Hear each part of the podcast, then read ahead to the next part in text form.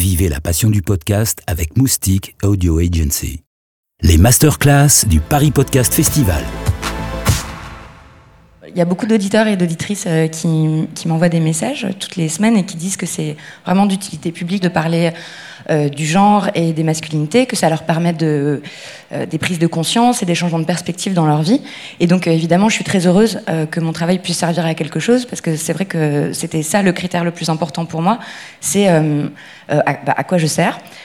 comment est-ce qu'on peut se mettre au service des auditeurs et des auditrices pour leur offrir des des contenus, comme on dit, euh, qui sont euh, utiles euh, et de façon très très pragmatique quoi, dans leur vie. Donc je suis très heureuse à chaque fois qu'on me dit que c'est que, que c'est utile. Voilà.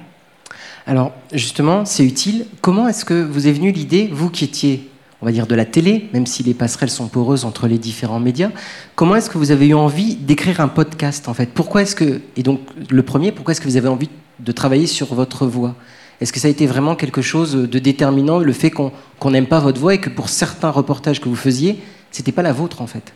Oui, oui, ça, ça arrive assez souvent euh, dans les dans les chaînes de télévision. En fait, donc il faut avoir cette voix. Euh, en fait, c'est moins. Eux, ils appellent ça la voix, mais c'est moins le timbre de la voix que la façon de parler que vous avez euh, très bien limité avec cette scansion là, ces, ces virgules qui n'existent pas, cette petite musique en fait qu'on entend. Et c'est vrai que bon, moi, j'y arrivais pas. Pourtant, je m'entraînais. Hein, le soir, j'allais faire le tour de toutes les imprimantes, puis je récupérais les, les, brouillons des commentaires de mes confrères et consoeurs et tout.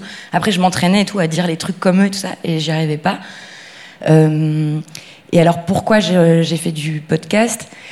En fait, euh, j'ai toujours beaucoup beaucoup écouté la radio et beaucoup écouté euh, des podcasts et j'écoutais Arte Radio et j'adorais ce qu'ils faisaient sur Arte Radio.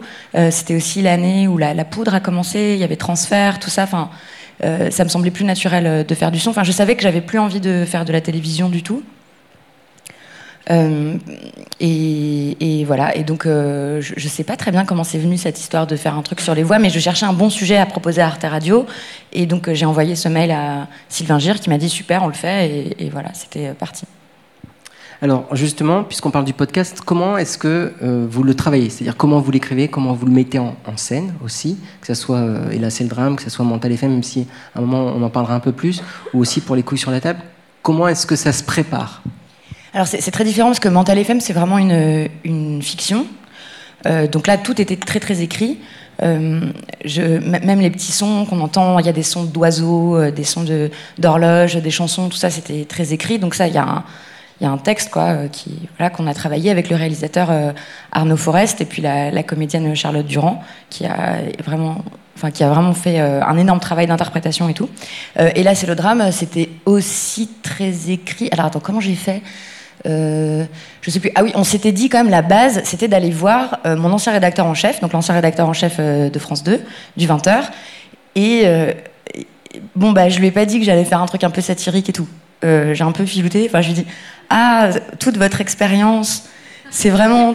ce serait vraiment très très intéressant d'avoir votre retour là-dessus, tout ça. Donc je suis arrivée avec mon. Ben, voilà, on a fait un quart d'heure d'interview et puis voilà, je savais que je voulais lui faire écouter des trucs pour qu'il les commente et tout ça. Et après, euh, euh, je me souviens qu'on a passé beaucoup de temps en montage quoi, chez, Arte Radio. En fait, Arte Radio, ils vous, vous, cadrez le truc avec eux.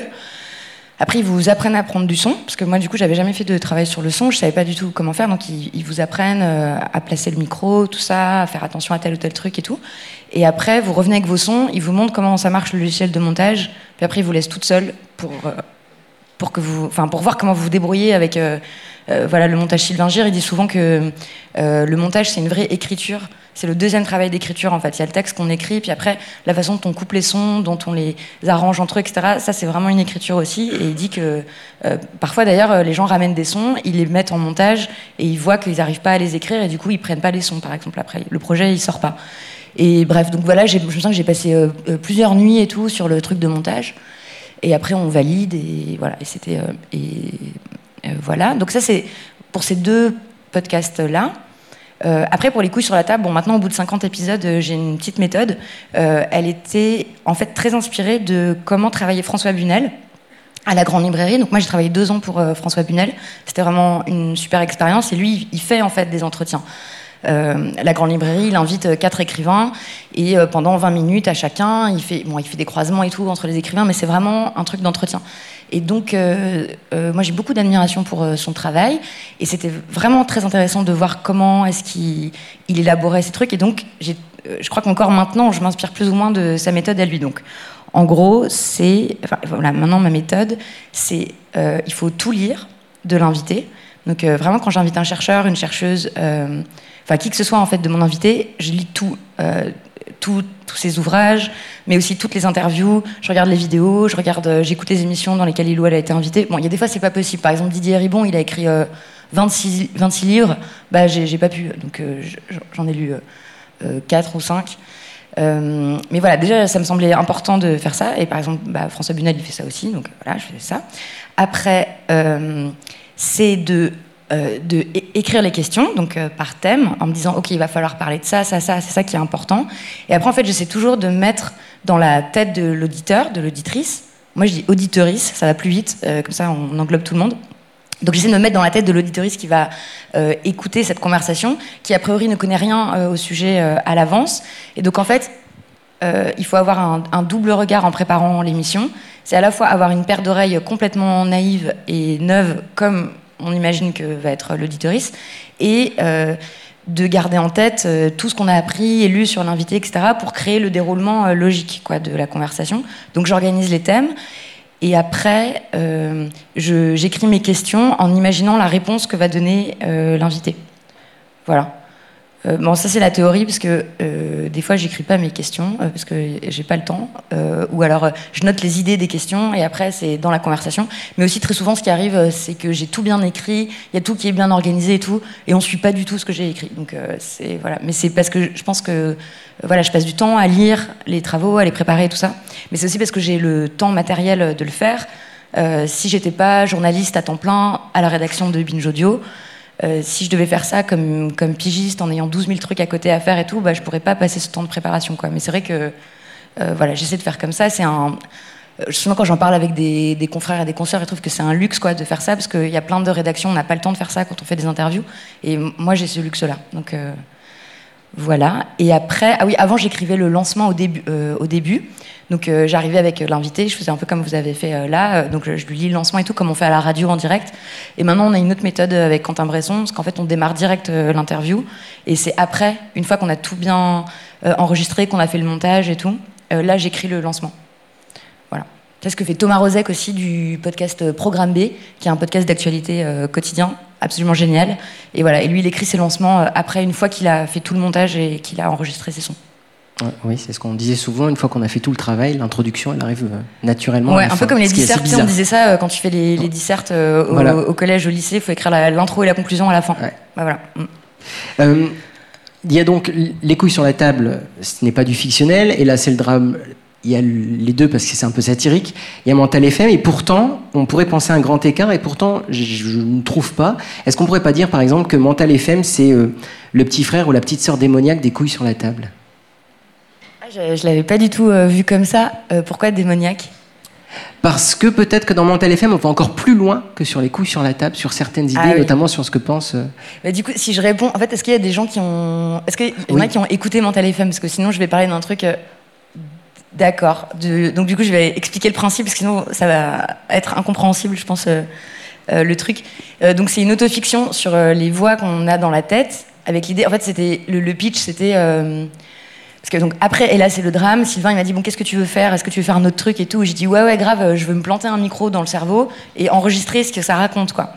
Mais vraiment toutes les voix, y compris euh, euh, des trucs euh, extrêmement gênants et, et des manifestations physiologiques diverses et variées et la voix des cauchemars quand vous regardez le plafond à 3 heures du matin et tous ces trucs là. Et c'était le but, c'était de voilà d'écrire tout ça mais je pense que ça a évidemment un rapport avec euh, les couilles sur la table, parce que, euh, bon, alors j'ai dit que c'était une fiction, mais c'est euh, très très fortement inspiré de ma propre expérience. Et donc, même si j'ai pas fait tout ce que je raconte dans mon FM, hein, c'est vraiment il y a des trucs très gênants que je n'ai pas fait, mais voilà. Et pourquoi je dis ça? Oui, parce que c'est vraiment des voix de meuf, quoi. En fait, il y a plein de trucs de, de voix qui sont par exemple des préoccupations sur son apparence, Bon, bah là, par exemple, si je plante un micro dans ma tête et que euh, j'enregistre la voix, il y a un truc qui dit euh, Est-ce que je tiens bien mes jambes? Euh, Est-ce que je me tiens droite? Est-ce que mes cheveux ça va? Est-ce que je sais pas quoi? Et en fait, ça, par exemple, c'est une voix, je pense, très genrée dans la perception qu'on a de soi-même, de son corps, de comment on, se tient, de son apparence et compagnie. Et donc, ça a carrément un rapport avec les couilles sur la table parce qu'il y a tous ces trucs de genre qui rentrent en compte, ou alors la comparaison avec le corps des autres filles, par exemple. Euh, euh, des préoccupations euh, érotiques, enfin plein de trucs qui sont voilà, très genrés. Et je m'en suis d'autant plus rendu compte que quand Mental FM est sorti, tous mes amis mecs, y compris ceux qui sont très proches de moi, étaient consternés. Vraiment, ils ont trouvé ça mais lamentable et nul. Mais pourquoi t'as fait ça enfin, C'est insupportable à écouter, je peux même pas écouter plus de trois minutes et tout. Et par contre, après, j'avais plein de messages euh, de meufs, euh, des copines, mais aussi plein de meufs que je connaissais pas, qui étaient là. Ah, mais c'est exactement ça dans ma tête, mais merci et tout. Ça ressemble à ça, et, moi aussi, je me fatigue et tout ça. Et donc voilà, c'est un, une fiction qui, raconte des trucs sur le genre, je crois. Enfin, l'état du genre euh, aujourd'hui, et aussi d'une certaine classe sociale et, d'un âge et, compagnie, mais voilà, donc voilà, c'est ça un rapport. Donc euh, oui, après c'est un peu démoniaque parce qu'il y a plein de trucs euh, sales et dérangeants. Mais Sylvain Gire, il trouvait que j'allais pas assez loin dans les trucs sales et dérangeants. Par exemple, j'essayais de, de, dire qu'on a tous, par exemple, des, des, petites voix racistes ou des fois, tu peux imaginer, enfin je sais pas si vous faites ça, mais peut-être que oui, d'imaginer faire des trucs vraiment extrêmement gênants en public euh, tu vois, par exemple, de grimper sur la table et de, et je vous trouver par terre. Je, je, vous propose un petit truc. Euh, je, vais embêter les techniciens, je suis vraiment désolé. Est-ce qu'il est possible de passer le son 3 C'est un extrait de Mental FM, et ça, c'est un truc que moi, j'ai déjà eu dans la tête. Et c'est extrêmement gênant, en effet. Alors, est-ce que c'est possible, messieurs, dames? Je suis désolé de vous embêter, là, je sais. Comme mardi à l'enterrement de Jean-François.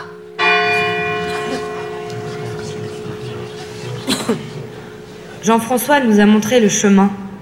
Son courage, sa force de travail était un modèle pour nous tous. Jean-François était un directeur respecté, admiré et même aimé.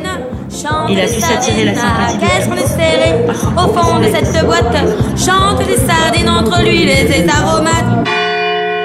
Ensemble, prions pour lui. Voilà honnêtement, qui n'a jamais, je sais que c'est un moment triste, c'est un enterrement, mais qui n'a jamais un moment s'est évadé pendant l'enterrement en se disant oh là là, mais il doit être serré ou autre. Je vais vous donner un exemple tout simple. Quand ma grand-mère est décédée, ma grand-mère pesait plus de 100 kilos. J'ai un pote qui vient me voir et qui me fait Tu sais ce que je me dis là? Elle doit rire ta grand-mère. Alors vous en chiez à me porter les gars, hein? Et je l'ai pensé pendant la cérémonie. C'est ça le pire. Euh, voilà. Voilà. Oui. Donc ça, ça, parle à tout le monde. Et eh ben oui, j'espère le truc d'avoir des, des, chansons en permanence ou vraiment des, trucs euh, ouais, hyper gênants. Euh, mais, mais, en même temps, c'est beau aussi de. Enfin, j'aime bien le décalage de, de faire des trucs. Tu as des conversations extrêmement sérieuses et tout, et pendant ce temps-là, tu, tu penses à des tas de trucs. Non, c'est ouais. Là, je voulais représenter ce truc-là. Mais c'est vrai que le son, le son, ça permettait de, de représenter ça, quoi. Voilà. Alors revenons donc euh, sur le son 1 avec euh, une question existentielle pour moi, extrait donc du son 1. Un titre chic et classieux. Euh, au fait, qu'est-ce que ça vous inspire, vous, cette expression?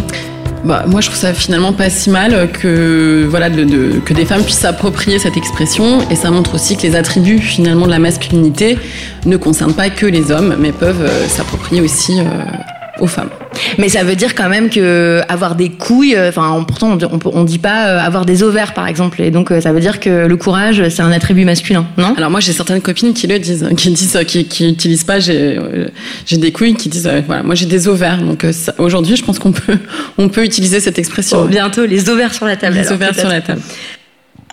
Alors pourquoi ce titre? Les couilles sur la table Eh bien parce que euh, euh, non, euh, parce que bah, on m'a souvent dit que j'étais vulgaire toute, toute, ma vie, je disais des gros mots, tout ça et tout. Et bon, j'essayais de pas l'être. À un moment, j'ai décidé que ça suffisait comme ça, que je m'en foutais. J'avais le droit de parler comme je voulais et tout. Et non, bah, c'est un peu par provocation, c'est sûr. Il y avait des trucs qu'il fallait créer, un truc qui soit accrocheur, etc. Mais c'est aussi que ça me, ça me paraissait parfaitement résumer le, le projet, quoi. De, ce que, de ce que je voulais faire dans l'émission. À la fois, c'était un truc, euh, un titre accrocheur et tout. Au début, je me souviens quand je parlais du projet avec des copines ou avec des gens, je le disais un peu pour rigoler. Je disais, on pourrait appeler ça les couilles sur la table. Et les gens étaient là, non, non, non, non, non, pas du tout. Tu vas pas aller voir des rédactions en leur proposant ça. Non, tu vas pas faire ça. Et donc, en fait, c'était mon nom de code pour le projet. Après, j'ai essayé de trouver d'autres titres, genre. Euh, la cage dorée, je sais plus ce que j'ai trouvé, mais il y avait rien qui allait, c'était pas du tout bien. Et pourquoi ça, permettait de, je trouvais de, voilà c'était un, bon titre pour le projet que je voulais faire parce que euh, bon ça voilà j'ai déjà expliqué ça mais je, vais le redire euh, que euh, le but des couilles sur la table c'était d'examiner les masculinités d'essayer de, comprendre ce que ça veut dire d'être un homme au XXIe siècle plutôt en France ou aux États-Unis ou en Occident en tout cas aujourd'hui. Et donc il y a vraiment un truc que j'aime moi dans les conversations c'est tu mets des trucs sur la table en fait. Tu regardes, t'apportes tes trucs, euh, tes, pensées, tes, voix, tes idées, etc. Et puis tu les poses et puis tu discutes de ce qu'il y a dessus, quoi, de ce qu'il y a sur la table avec avec la personne avec qui tu discutes. Et euh, et, je me suis dit que la, voilà, la table des couilles sur la table, bah, ça pouvait être une table d'examen et de discussion et de, dissection, même je dis parfois, euh, de, de, ce que c'est la, masculinité. Voilà. Euh, en naviguant en Gradiatric, moi je me suis demandé comment vous choisissiez les sujets des différents épisodes des couilles sur la table, en fait, et, donc euh, comment est-ce que vous les travaillez? Est-ce que c'est toujours toute seule ou est-ce que euh, des fois vous discutez avec des personnes autour de vous en disant tiens j'ai envie de ce sujet-là, qu'est-ce que tu en penses?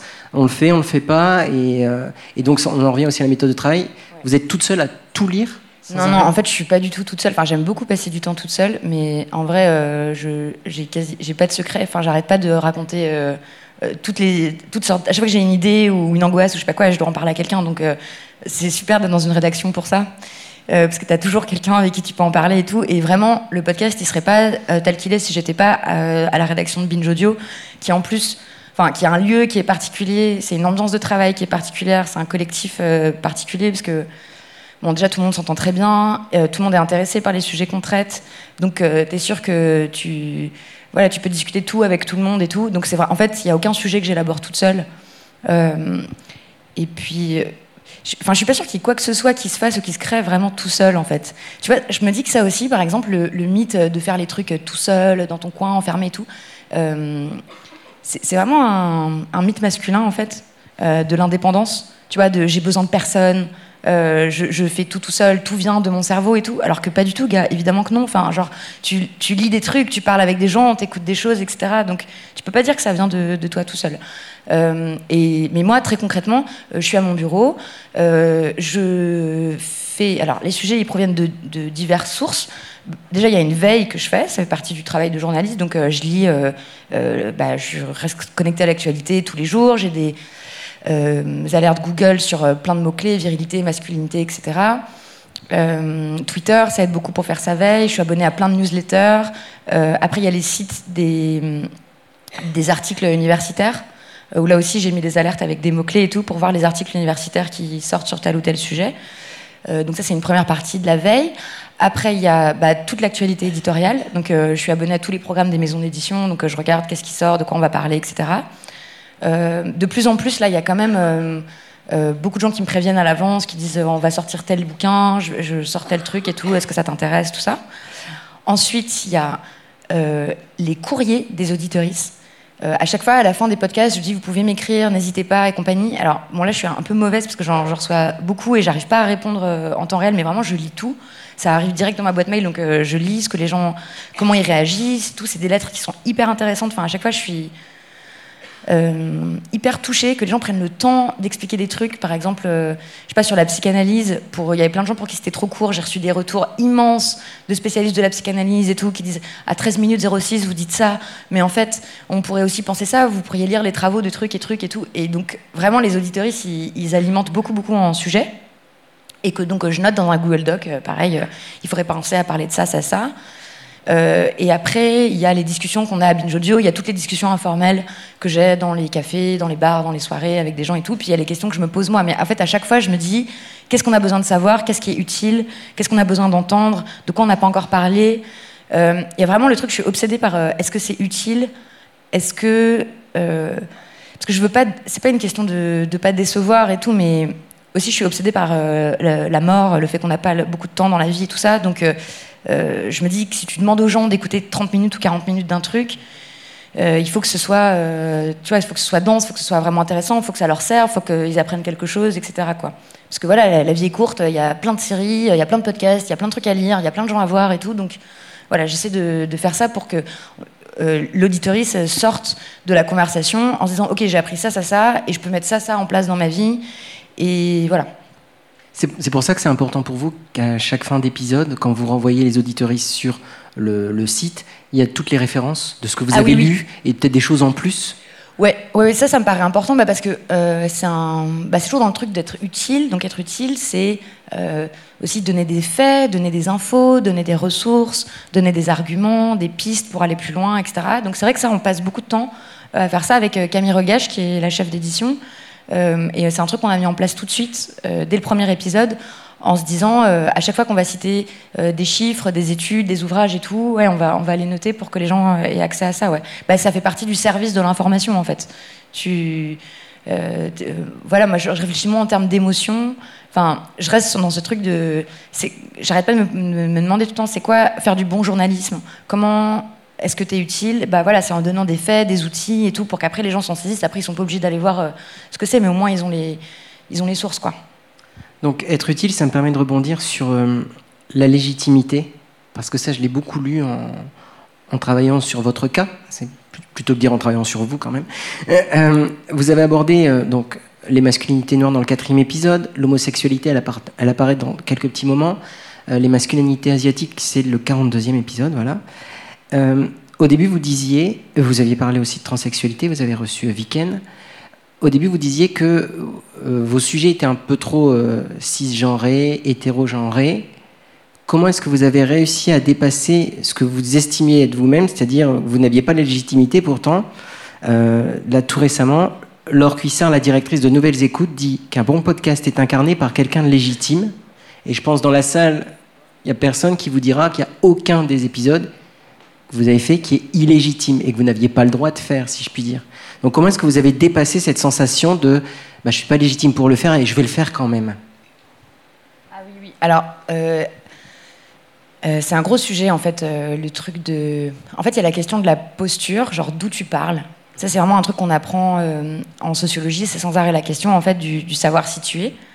Euh, et aussi dans les milieux militants, en fait. C'est, vas-y, check tes privilèges et dis d'où tu parles. Donc ça, c'est un truc de, ta légitimité, ta, ta posture. Après, je sais pas, peut-être il y a... hum, Alors attends, euh, il faut que j'organise le, le truc.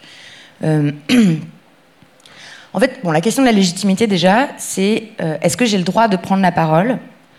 Alors, on a tous le droit de prendre la parole, bien sûr, mais après, c'est comment je la prends et d'où je parle, vraiment. Par exemple, pour moi, un des trucs de légitimité, c'est euh, est-ce que j'ai assez travaillé le sujet? Est-ce que j'ai assez lu et tout? Euh, Bon, à partir du moment où tu as lu, tu as, bossé et tout ça, bon, là, tu as un truc à dire, mais si tu rien à dire, euh, boucle-la. Enfin, ça, c'est le premier truc. Mais après, je me sentais quand même pas légitime. Enfin, c'est un gros travail. Ça aussi, c'est un truc de genre. Tu te sens pas légitime quand t'es une meuf, souvent. Euh, quand t'es jeune, quand on t'a dit, euh, moi par exemple dans les rédacs où je suis passée, on m'avait toujours dit, euh, mais tais-toi, t'es tellement grande gueule, ferme-la, on n'a pas besoin de toi pour avoir des idées, fais ce qu'on te demande, c'est tout et tout. Donc bon, bah bon, tu finis par y croire quoi, te dire ah oui oui, il faut pas que voilà, donc ça, c'est un premier taf, mais en même temps, euh, par exemple dans le sentiment de légitimité, étant donné que, euh, euh, par exemple, je suis issue des classes sociales supérieures, que je suis blanche, que je suis cis, enfin je suis vraiment du côté de la domination de plein d'aspects. Donc évidemment, il y a moins de problèmes de légitimité aussi pour plein de choses. C'est juste que j'étais une meuf. Bon, il y avait ce truc-là voilà, à surmonter un peu. Ensuite, l'histoire de la, de la posture. En fait, voilà, quand, on, quand je fais des sujets, par exemple les masculinités noires, euh, masculinité trans, asiatique, ou la question de l'homosexualité, etc. Ce qui me paraît important de rappeler, euh, c'est d'où on parle. Et donc, dans ces épisodes-là, je, euh, je, tiens à dire, euh, voilà, par exemple, bah, moi je suis blanche, donc je suis du côté de la domination, euh, et, et, de, et d'en discuter très clairement, en fait, on va pas faire semblant. Et ça, c'est un truc du journalisme voilà, de questionner ta posture en tant que journaliste. Il me semble, enfin je sais pas comment ça se passe maintenant dans les écoles de journalisme, mais nous c'était un truc dont on parlait pas du tout. Euh, moi ça me choquait à l'époque. parce qu'il y avait déjà, évidemment, il y avait plein de travaux là-dessus de, de Pierre Bourdieu, Arrêt sur image, il faisait ça. comment il s'appelait aussi les, sites de, critique des médias, là, Acrimed et tout, ils questionnaient vachement ce truc-là. Mais alors dans les écoles de journalisme, non jamais en fait, on nous, nous encourageait pas du tout à nous poser la question de quelle est ta légitimité à aller, voir quelqu'un, à lui poser tel type de questions? Enfin, il y avait le truc un peu genre, t'es journaliste, donc t'es légitime, donc tu peux poser toutes les questions que tu veux, mais c'est pas vrai. Enfin, il faut réfléchir à, oui, à, ta position par rapport euh, à l'invité, reconnaître tes privilèges, reconnaître ton ignorance, euh, reconnaître qu'il y a des trucs que tu ne peux pas savoir, que tu ne peux pas euh, comprendre. C'est aussi un truc d'avoir conscience en fait des rapports de domination qui sont en jeu dans tes interactions. Enfin, et ça, c'est vrai que c'était des questions. Je trouvais qu'on n'était pas du tout habitué à, se poser. Voilà. Euh, bah et là, là ça, rentre un peu plus dans les mœurs, mais il est évident que es voilà, si tu es un mec, par exemple, et tu vas voir une femme qui a été victime de viol, ou une femme qui est victime de violence conjugale, bah, il faut bien que tu aies conscience de l'interaction que tu es en train de créer. Enfin, mais je crois qu'il voilà, n'était pas encouragé à se poser cette question-là. Donc, euh, donc, moi, dans mes émissions, j'essaye de, de, toujours euh, euh, resituer, voilà, d'où je parle, pourquoi je dis ça, euh, etc. Et puis de, voilà, après de poser des questions, euh, aussi de m'informer avant, comment, par exemple, comment tu veux être, comment mon invité veut être genré, comment est-ce que lui ou elle se présente.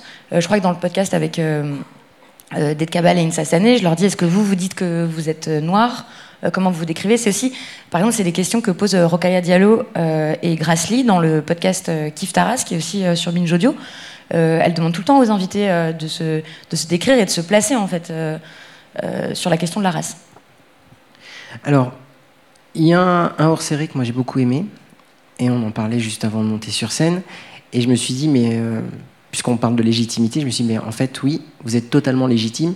Et je pense qu'à un moment, peut-être, dans ma scolarité, j'aurais bien aimé l'avoir celui-là. Donc, allons-y. C'est le son Donc il faut s'entraîner, trouver un préservatif à sa taille, mettre du lubrifiant. Et en parler avec son partenaire parce que ça se fait au minimum à deux. Voilà, c'était le petit tutoriel bien choisir son préservatif. Vous n'hésitez pas à aborder de front des sujets très intimes pour nous les hommes. Le cancer des testicules, on en, avait on en parle très peu. Euh, le choix de la capote. Pourquoi est-ce que vous avez décidé... Sans oublier l'orgasme prostatique. L'orgasme prostatique. Mm. Pourquoi est-ce que vous avez euh, consacré des hors-séries pour ces épisodes-là? Pourquoi est-ce que euh, ils n'étaient pas intégrés comme épisode ah à part entière euh, bah parce que bien choisir sa capote, bah c'est toujours dans le truc euh, d'utilité pour les gens. Quand on va pas faire 40 minutes sur bien choisir sa capote, enfin 10 minutes, c'est bien de faire un petit hors-série euh, là-dessus. Mais bah voilà, bah, par exemple ça, je me disais, c'est utile. C'était en fait au moment, on a, j'ai décidé de faire ce sujet-là parce que c'était au moment où il y avait des débats sur la, la, contraception et la charge contraceptive, qui est le fait qu'en fait eh ben, euh, ce sont euh, les femmes qui se préoccupent euh, de leur contraception et qui portent toute la charge contraceptive. Et or, en fait, si on veut éviter d'avoir des bébés, bah, les deux sont responsables en fait. Donc, que font les hommes là-dedans? Où est la responsabilité des hommes là-dedans? Et donc, ça me paraissait important de rappeler que, bah oui, le préservatif, c'est un moyen contraceptif. Enfin, c'est un des quatre moyens contraceptifs que les hommes ont à leur disposition. Euh, on avait déjà fait un podcast sur euh, le, autour des hommes pour la contraception. Et puis là, voilà, c'était important de faire un petit tuto parce que c'est vrai qu'en discutant autour de moi et dans mes expériences personnelles et tout, je me rendais bien compte que les, gars, ils n'avaient pas forcément réfléchi. Bon, après, je, je fréquente pas, pas, les bonnes personnes, mais enfin, ça, euh, il y avait quand même, c'était corroboré par plein de témoignages de copines et tout, voilà, du, cliché du gars qui, oui, il a des capotes, mais c'est des trucs gratos distribués il y a deux ans qui sont. Et après, il, dit là, il est là, ouais, c'est pas agréable et tout, j'aime pas. Bah, fais quelque chose. Enfin, trouve un, truc qui, qui, est agréable et qui te convient, etc. Et je trouvais qu'on voilà, juste pas beaucoup ce truc-là de. Euh, euh, eh ben, il faut passer du temps à chercher euh, le préservatif qui te convient. Ah oui, et aussi rappeler sans arrêt que le lubrifiant, c'est la vie, tu vois. Et parce que, enfin, pour. c'est important. Non, mais c'est très important parce qu'en fait, on ne sait pas que les préservatifs ne sont pas censés être utilisés sans lubrifiant. Donc, donc voilà. Donc c'était ça le, but du truc.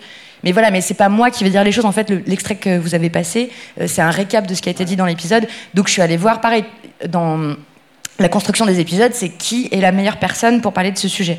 Bah là, sur le préservatif, la meilleure personne, c'est le roi de la capote.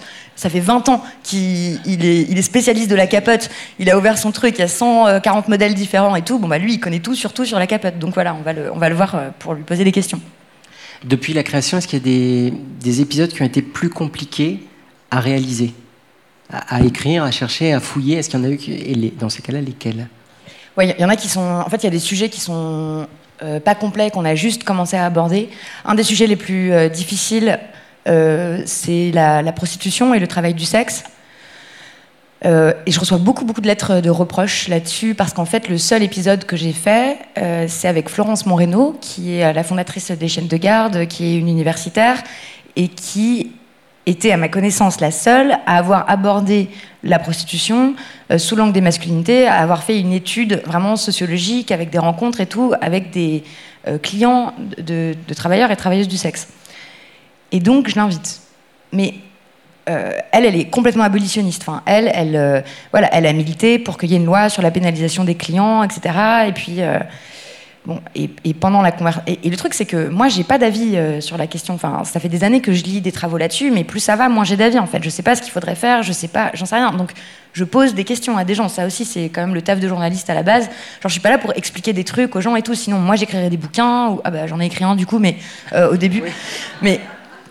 Euh, voilà, c'était vraiment le truc. Je pose des questions parce que je ne sais pas, et donc on va poser la question à des gens qui savent et tout. Bon, et Florence Moreno, elle a un discours, euh, voilà, pour elle, euh, elle dit c'est des pauvres types, euh, enfin, bon, elle dit des trucs comme ça. Et moi, je suis pas là pour rentrer dans un débat avec euh, mon invité.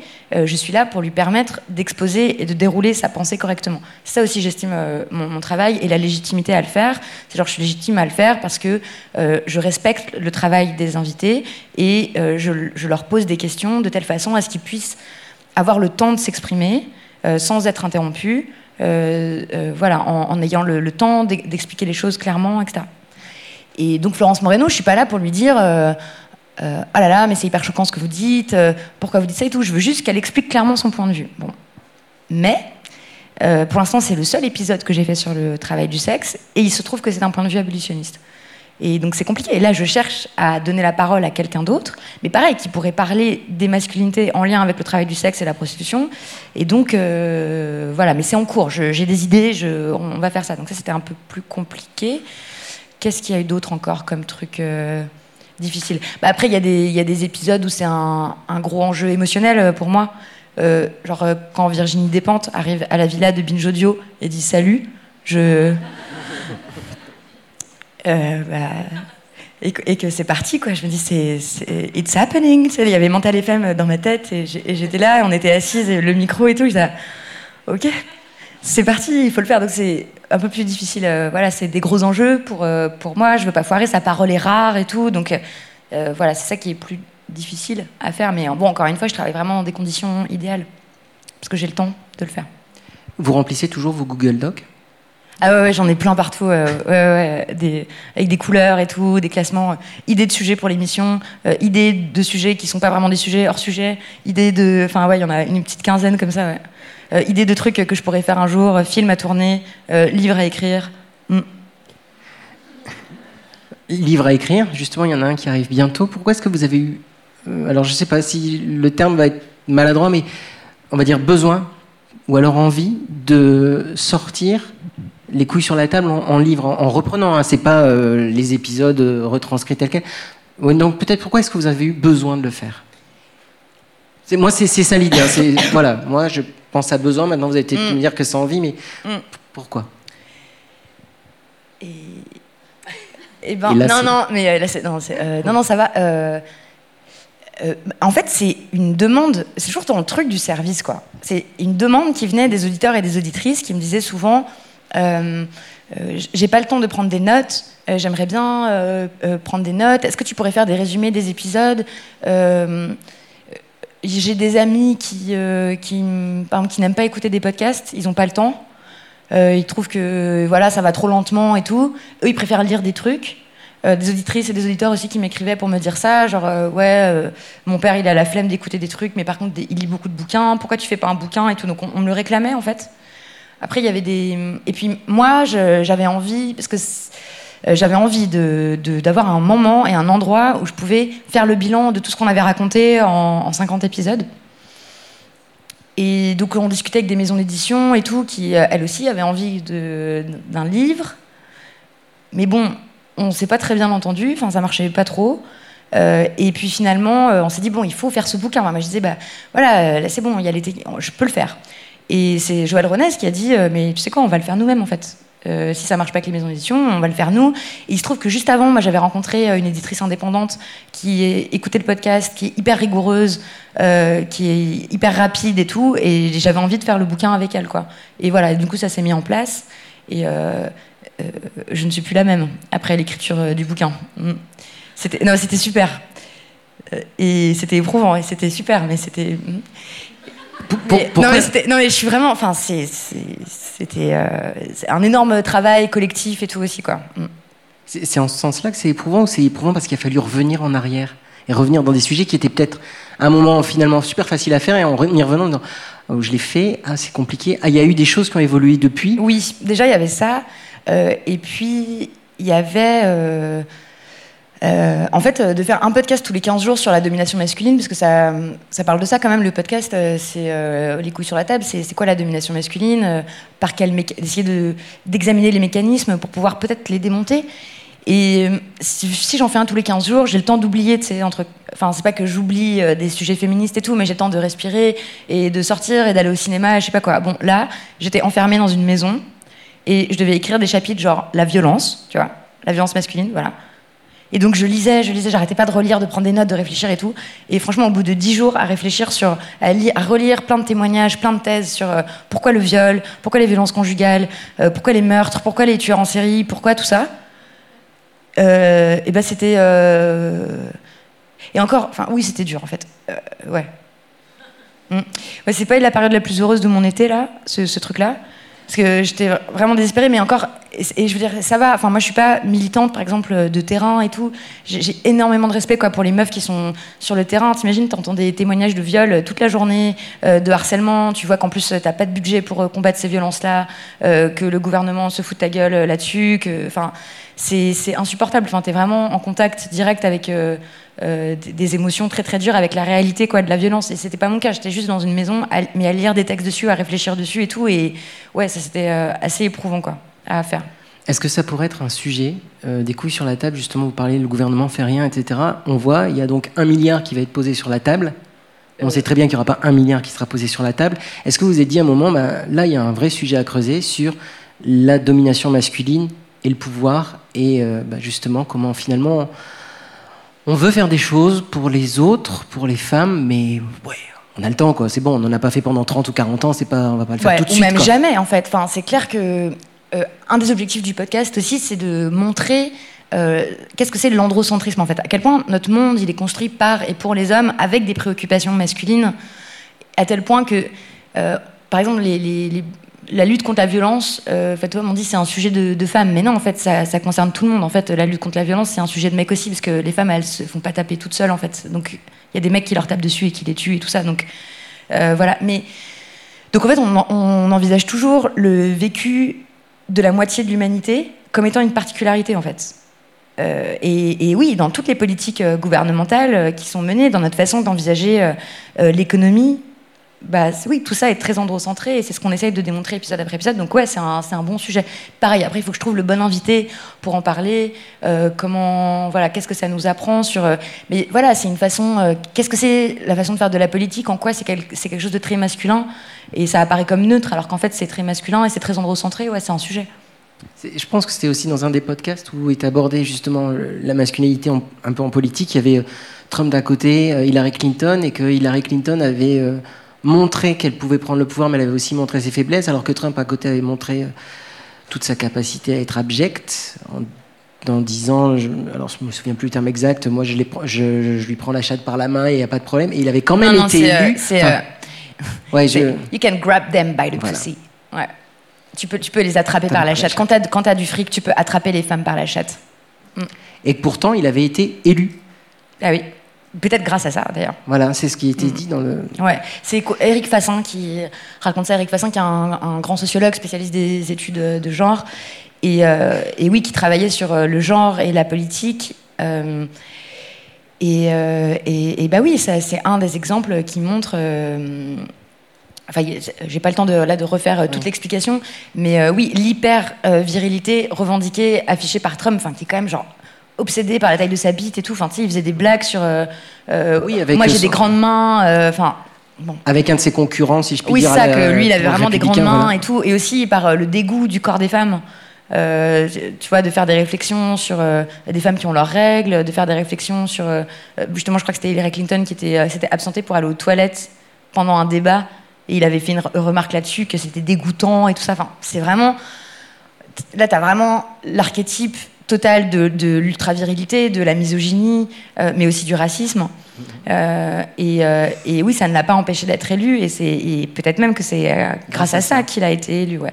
À l'inverse, je crois que l'analyse de Fassin sur, d'Éric Fassin sur Hillary Clinton, c'était qu'elle avait dû s'approprier des attributs virils pour montrer qu'elle avait toute légitimité à occuper le, le poste. Voilà. Mais ça, c'est un truc qu'on a vu en France euh, aussi, quoi. C'est, euh, et qu'on voit aussi dans les entreprises. Enfin, à chaque fois qu'il s'agit d'accéder à des postes de responsabilité ou d'avoir du pouvoir, etc., il y a des jeux très très subtils euh, à faire en tant que femme entre ne pas nier complètement ta féminité parce que sinon on va te le reprocher, mais ne pas t'attribuer non plus trop de, de, de posture virile ou d'attitude virile parce qu'on va te le reprocher aussi. Quoi.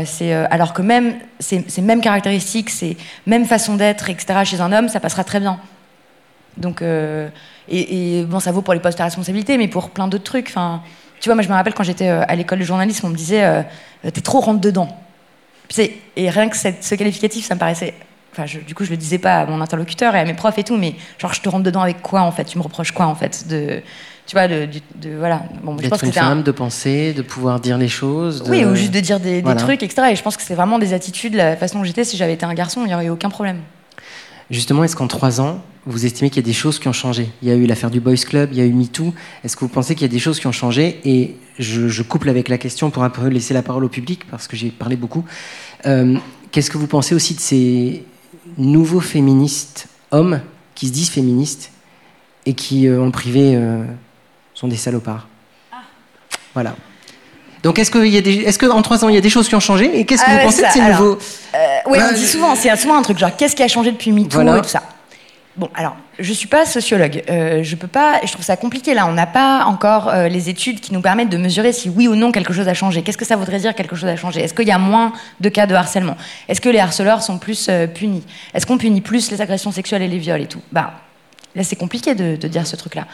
Moi, j'ai l'impression qu'il y a un truc qui a changé. Je, je crois quand même qu'on respire un peu mieux, qu'il y a des choses qui sont devenues dissibles, des choses qui sont devenues entendables surtout, parce qu'on disait beaucoup euh, ah les- la parole des femmes s'est libérée. Ouais non, en fait on a toujours parlé, c'est juste que peut-être qu'on a commencé à être entendu, ça c'est quand même autre chose. Euh, donc peut-être, peut-être, je sais pas, je suis pas hyper optimiste. euh, enfin, je suis à la fois terriblement optimiste et complètement pessimiste aussi. Je, je ne sais pas, j'espère que ça sert pas à rien. Mais bon, parfois, tu vois, tu vois apparaître des sondages. euh, là, par exemple, un sondage qui avait été fait par l'association euh, Mémoire Traumatique. euh, L'année dernière, ils avaient reposé exactement les mêmes questions concernant la culture du viol. Euh, ils, ont posé les mêmes questions un an après MeToo et quatre ans avant MeToo. Et en fait, les chiffres avaient quasiment pas bougé. tu avais toujours euh, 20% des Français qui pensent qu'une femme qui a été violée, elle l'a quand même un peu cherché. Bon, des trucs comme ça. Donc, je sais pas à quel point ça fait bouger les mentalités, etc. Voilà. Alors, Après, juste, je rebondis avant ma question sur les faux féministes. Euh, vous avez entendu parler, puisque est-ce que ça change ou pas, la publicité Nana Ah avec cette oui. pétition en ligne parce qu'on a osé euh, représenter donc euh, les vulves avec des fruits, des marionnettes parce que pour une fois le sang était rouge Ouais. et ça a choqué alors qu'il y avait une publicité où ça avait déjà été fait. Bon là c'était juste il y avait du Non, sang non, mais on a un problème avec les vulves euh, de toute façon. Enfin, c'est c'est sûr. Qu'est-ce que- vous pensez qu'une pétition recueille- partout euh, sur les murs de la ville, euh, sur les, les- les tables et tout. Mais alors là, tu vois une vulve. Oh là là, euh, c'est oui. Bon après, eh, la pétition, elle a été signée par 12 000 personnes. hein. Mais est-ce que c'est pas ridicule ben, est au 21e siècle? Je sais pas, je dis pas, ouais, je sais pas si c'est ridicule ou quoi, mais c'est symptomatique euh, d'une haine profondément ancrée et d'un mépris pour, euh, pour le corps des femmes. C'est sûr, bien sûr. Euh, enfin, mais ça va avec d'autres choses. Enfin, ça va avec le fait qu'il y a euh, un quart des jeunes filles de 15 ans qui savent pas qu'elles ont un clitoris. qu'il y a plein de femmes encore adultes et tout, elles n'ont jamais regardé leur sexe. Je dis des femmes, c'est donc des femmes cis, qui ont jamais regardé leur sexe avec un miroir. Et ça, c'est quand même un super conseil à donner. Prenez un miroir, regardez à quoi ça ressemble. Enfin, c'est bon. Euh, et oui, il y a une haine. euh, Enfin voilà, c'est vraiment une tarte à la crème. Mais c'est vrai, il y, a- il y a vraiment une haine du corps des femmes. euh, oui. Donc c'est symptomatique de ça.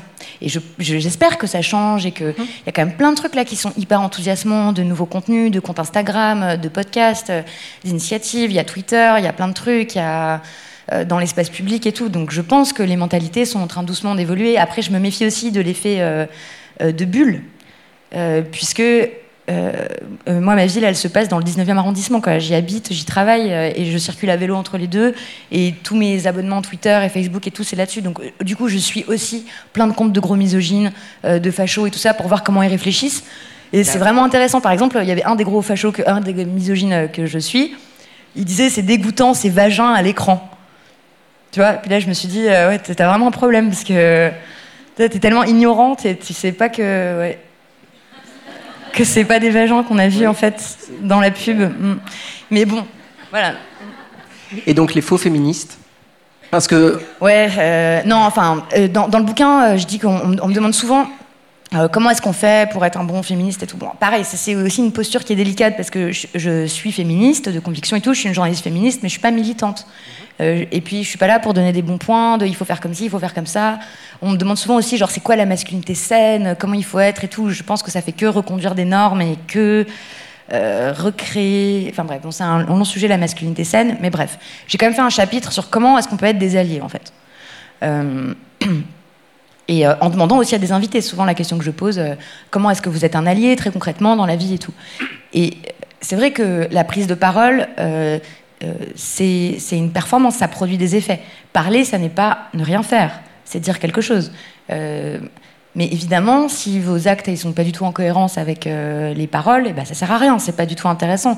Donc euh, c'est vrai que s'il faut choisir, euh, tu préfères un, mec qui est absolument respectueux, impeccable dans son comportement avec les femmes, aussi avec d'autres hommes qui sont pas dans la masculinité dominante, quelqu'un qui fait pas de blagues sexistes, misogynes, racistes, transphobes, etc.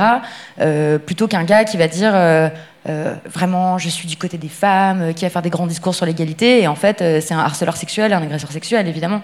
Ouais. Là, c'est vrai qu'il peut y avoir un risque euh, à ce que ça devienne cool et branché pour un type de dire qu'il est féministe et tout, mais qu'il n'y ait aucune véritable implication dans son comportement, dans des attitudes, etc. Et c'est vrai que du coup, c'est pas très intéressant. à vous, maintenant, je pense qu'il y a quelqu'un qui passe avec un micro, si je dis pas de bêtises. Tout là-haut.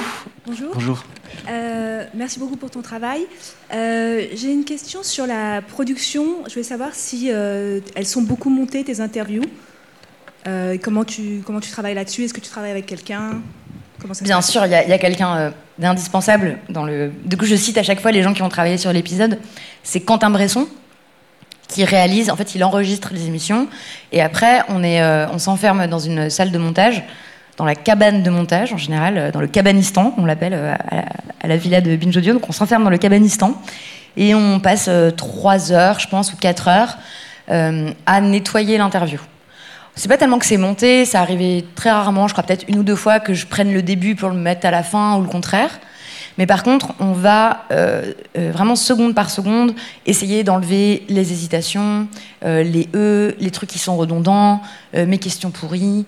Quand y a pas, par exemple, quand il n'y a pas besoin de ma relance, il n'y a pas besoin de ma question, on la vire. Il y a vraiment le truc, il faut donner que ce qui est utile. Je suis j'ai obsédé par ce truc-là. Il faut donner que ce qui est utile à l'auditeur, à l'auditrice.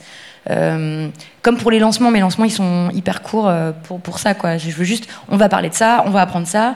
euh, vous vous êtes ça, hop c'est parti, on, on y va, on a voilà. Et donc c'est pas tellement monté. Des fois on rajoute des extraits, des fois on rajoute un peu de voilà. La, la mu- on met la musique au début à la fin, musique signée par Théo Boulanger. On l'a pas changé parce qu'on adore ce générique. Et illustration pour le podcast, qui les fait? Ah oui, et les Je illustrations, hein. C'est. Sébastien Brosier de Upian, qui euh, euh, sont nos, euh, complices, euh, de, qui font toute la partie euh, graphique de Binge Audio, c'est euh, les gens d'Upian qui la font, et pour les couilles sur la table, c'est Sébastien Brosier, et les textes, euh, les titres et les images, elles sont choisies par Camille Regage, qui est la chef d'édition. Et des fois, c'est un autre, des fois c'est l'autre réalisatrice euh, de Binge Audio, euh, c'est Solène Moulin, des fois qui réalise euh, l'épisode avec moi. Mais donc on se met tous les deux et voilà, on fait le truc ensemble, on enregistre les micros, etc. Et puis après c'est envoyé, mais ça prend ouais 3-4 heures par épisode. Bonjour. Bonjour. question, pardon, si elle est un petit peu un petit peu naïve. les journalistes à plein temps, par exemple chez Binge Audio, vous êtes reconnus par la carte de presse vous avez ah, ça a été un long chantier mené par Gabrielle Boricharl, qui est la cofondatrice de Binge Audio et qui a passé beaucoup de temps à expliquer que oui, on faisait un travail de journaliste. Voilà. Ouais. Donc tu as la carte de presse Oui. Bravo. Merci. Euh, est-ce que tu penses euh, le faire pendant encore longtemps euh, le podcast? Est-ce que tu as beaucoup d'idées? Est-ce que tu commences peut-être à avoir d'autres envies Et comment tu te situes aussi avec bah, le développement de beaucoup de podcasts sur ces sujets-là et une concurrence, enfin pas une concurrence, une, une émulation peut-être avec ces sujets-là qui se développent de plus en plus? Euh, en fait, euh, tous les sujets peuvent être abordés sous l'angle des masculinités quasiment. Donc, j'ai pas du tout peur d'être à court de sujets. Il y aura toujours des gens qui vont écrire des trucs hyper intéressants. La recherche, elle avance, il y a des tas de publications, etc. Donc, il y a de quoi faire en termes de sujets. Après, c'est plus, est-ce que c'est utile pour les auditoristes? Euh, est-ce qu'on a encore besoin? Est-ce que voilà. Hum, après, il y a aussi le fait que oui, les, journées elles ont 24 heures et que moi j'ai envie aussi de, développer d'autres choses. Il y a d'autres sujets auxquels j'aimerais m'attaquer et tout ça. Donc on est en train de réfléchir à ça. En, même temps, je suis toujours en train de me dire qu'est-ce qu'il faut faire après? Qu'est-ce qu'on a besoin d'entendre? De quel sujet on parle pas? On a besoin d'entendre parler et tout ça. Donc là, je réfléchis à des trucs. Euh, et oui, il y a eu beaucoup de on a lancé les couilles sur la table en même temps qu'un autre podcast de, euh, chez Mademoiselle qui s'appelait The Boys Club. Euh, donc au début, il y avait deux podcasts sur les masculinités, puis après, là, il y en a plein, plein, plein. Il y en a une dizaine, je crois. Bah, moi, j'écoute hein, ce qu'ils font. Euh, c'est cool, ça, ça prouve bien qu'on n'est pas en, en, concurrence, en fait. C'est des manières différentes d'aborder des sujets. c'est des formes différentes. par j'aime beaucoup le podcast Mansplaining de Thomas Messias sur Slate. Et voilà, il a choisi d'autres, euh, un autre format. Euh, j'ai pas l'impression qu'on se répète en fait tellement les uns avec les autres. Et après, j'écoute beaucoup les, podcasts euh, sur le genre. voilà, un podcast à soi, c'est un chef-d'œuvre mensuel quand même de Charlotte Bien-Aimée. ou la poudre de Lorraine Bastide ou tout ça. Ouais, donc non, moi je suis hyper enthousiasmée, je trouve ça génial. En plus, j'avoue, je savoure un peu là le, le retour du truc, c'est-à-dire que et quand même, on nous a expliqué pendant des années, toutes et tous là, qui avons lancé nos trucs sur le genre, euh, autant Charlotte que moi, que Lorraine et tout, euh, parce qu'on se connaît, on se fréquente et tout ça. Et on se dit, mais pendant des années, t'avais des gens qui me disaient, on s'en fout, c'est pas intéressant, euh, truc de bonne femme, je sais pas quoi et tout. Tu fais le truc, il y a plein de gens qui écoutent, ah bah tu vois, finalement c'était intéressant. Enfin, c'est vraiment, c'est chouette, c'est cool. Ça. Quand vous parliez de la suite, le livre, vous avez parlé de film j'ai pas rebondi tout de suite. Film, documentaire, fiction euh, ou fiction ancrée sur. ah oui, mais c'est pas un projet hyper précis. Hein, euh, ça va dans la liste entre euh, devenir prof de yoga en Inde, retourner, tu vois, faire des films, devenir prof de yoga, fabriquer beaucoup d'enfants. on peut, on peut faire un film de prof de yoga. Hein. Tu vois, oui, bah, peut-être. Je sais pas, j'essaie de trouver un truc qui va qui va lier tout ça quoi euh, mais oui il y a des idées. Bah, c'est aussi euh, quel sujet tu choisis par rapport à quel format. Le son c'est génial. Tu peux vraiment faire des trucs euh, j'adore ce format là de ce que ça de ce que ça permet et tout mais du coup tu peux peut-être pas forcément traiter tous les sujets. Peut-être il y a des trucs qui sont visuellement beaucoup plus forts enfin donc il faut et, vous avez encore envie de faire des fois des petits pas de côté comme donc avec là c'est le drame avec Mental FM d'autres podcasts fictionnels euh, travailler encore plus avec plein de sons, plein de choses. Et, quoi, par exemple Moi, je demande, hein J'en profite, j'ai le micro. Je, réfléchis, parce que des fois, je dis des trucs, après, je regrette. Euh. De toute façon, il reste une minute. Donc, ah bon, euh, ok. Non, non, je pense très fort à un truc là, parce que. tu vois, le, le, format de la conversation, là, c'était. Moi, je savais que je voulais que ce soit comme ça, les coups sur la table, que ce soit un format hyper minimaliste. Il y avait deux micros je posais des questions, on entendait les réponses, on supprimait le. Euh, voilà, on faisait un peu de montage, de nettoyage et tout, mais c'est tout, quoi. Je voulais juste que ce soit hyper simple. Et j'avoue, je l'avais un peu pensé euh, pour des contraintes de production. Donc quand je suis allée voir les studios de podcast et tout, en me disant ça va coûter pas cher, il faut me laisser faire ça, vous prenez mon projet, ça sera pas très cher et tout de faire ce truc-là. Mais c'était aussi une esthétique et, l'envie que bah voilà, que toute la parole soit utile, qu'il n'y ait pas besoin de 12 000 fioritures et tout, juste tu fais bien ta conversation et ça donne un contenu utile. Bon. Et puis là, euh, tu vois, dans les, dans les formats qu'on produit en ce moment à Binge Audio, bah, il y a plein de nouvelles formes qui sont en train d'émerger. Euh, le podcast Tarab, Tarab, il s'appelle, euh, qui est sur les cultures arabes en France, présenté par Leïla Israr. Et ben, il est vraiment. Leïla et, et, les réals, ils ont vraiment. donc c'était Quentin Bresson là, ils ont vraiment trouvé une autre forme, tu vois, où je sais pas comment te décrire, mais il y, a des, commentaires pendant, l'interview. Tu as plusieurs couches comme ça dans, dans la conversation. Euh, on a sorti un podcast aussi qui s'appelle Camille, qui est présenté par Camille Regache. Et là, avec Solène Moulin, elles ont vraiment trouvé une autre technique et une autre forme. Et je pense que c'est des trucs qu'on faisait pas à la radio. Euh, et le podcast, ça permet ça. Et donc, oui, du coup, moi, je suis aussi tentée de sortir de mon format euh, de euh, on fait juste une conversation et tout. là, ça donne envie, tu vois, quand tu vois que dans Camille, elle rajoute des extraits de films, elle commente les propos de l'invité, elle imite. C'est un podcast sur l'hétéronormativité, c'est trop bien. Ça paraît compliqué le mot hétéronormativité, mais en fait, enfin, c'est des trucs genre pourquoi, pourquoi j'ai pas le droit de dire PD et, et vous, vous pouvez par exemple, des trucs comme ça. Et euh, c'est trop intéressant. Et du coup, elles ont inventé plein de petits gimmicks, de petits trucs et tout. Donc oui, moi, ça me donne grave envie d'en faire aussi, de faire, de trouver une autre forme. Voilà. Une dernière question. Oula. Désolé. Je ne sais pas si on peut déborder un peu ou pas en fait, mais je crois pas. Non, non, on me dit non. Donc une dernière question. Ça marche pas. Ah si. Du coup, j'ai la pression. Euh, bonjour. Euh, moi, ça m'interpelle euh, que vous disiez que vous n'êtes pas militante.